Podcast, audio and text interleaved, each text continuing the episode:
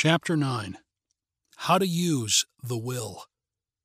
2. Set about getting rich in a scientific way. You do not try to apply your willpower to anything outside of yourself. You have no right to do so anyway. It is wrong to apply your will to other men and women in order to get them to do what you wish done. It is as flagrantly wrong to coerce people by mental power as it is to coerce them by physical power. If compelling people by physical force to do things for you reduces them to slavery, compelling them by mental means accomplishes exactly the same thing. The only difference is in methods.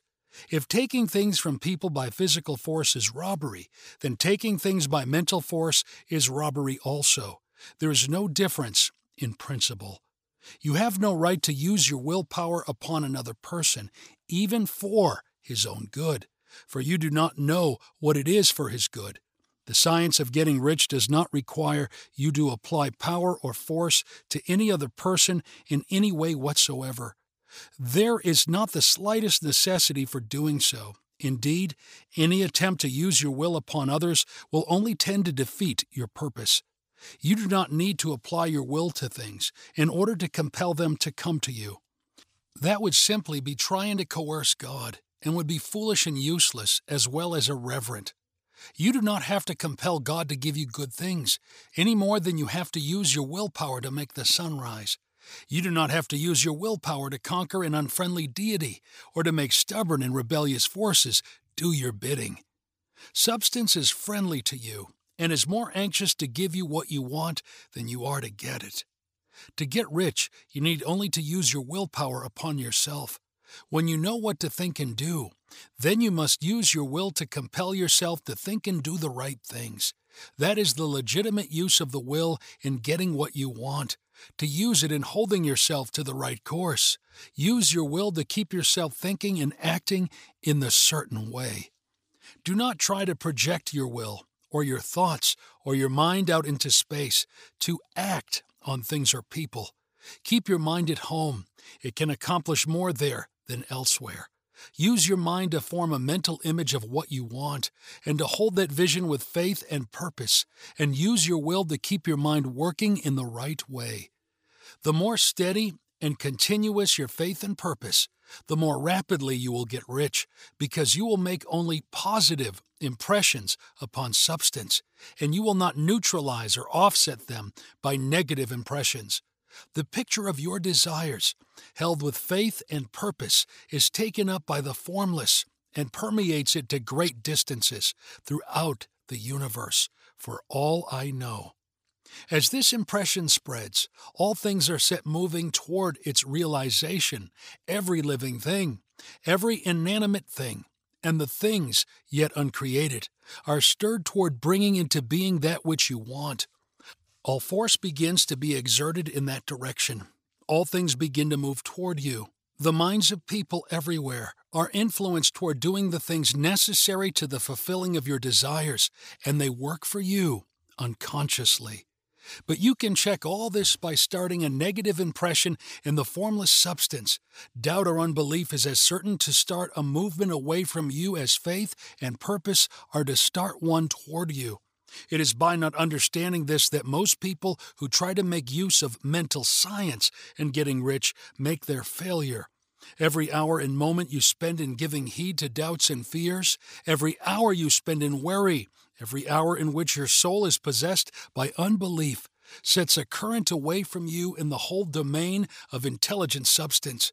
All the promises are unto them that believe, and unto them only. Notice how insistent Jesus was upon this point of belief, and now you know the reason why. Since belief is all important, it behooves you to guard your thoughts, and as your beliefs will be shaped to a very great extent by the things you observe and think about, it is important that you should command your attention. And here the will comes into use, for it is by your will that you determine upon what things your attention shall be fixed. If you want to become rich, you must not make a study of poverty. Things are not brought into being by thinking about their opposites. Health is never to be attained by studying disease and thinking about disease. Righteousness is not to be promoted by studying sin and thinking about sin, and no one ever got rich by studying poverty and thinking about poverty. Medicine as a science of disease has increased disease. Religion as a science of sin has promoted sin, and economics as a study of poverty will fill the world with wretchedness and want. Do not talk about poverty.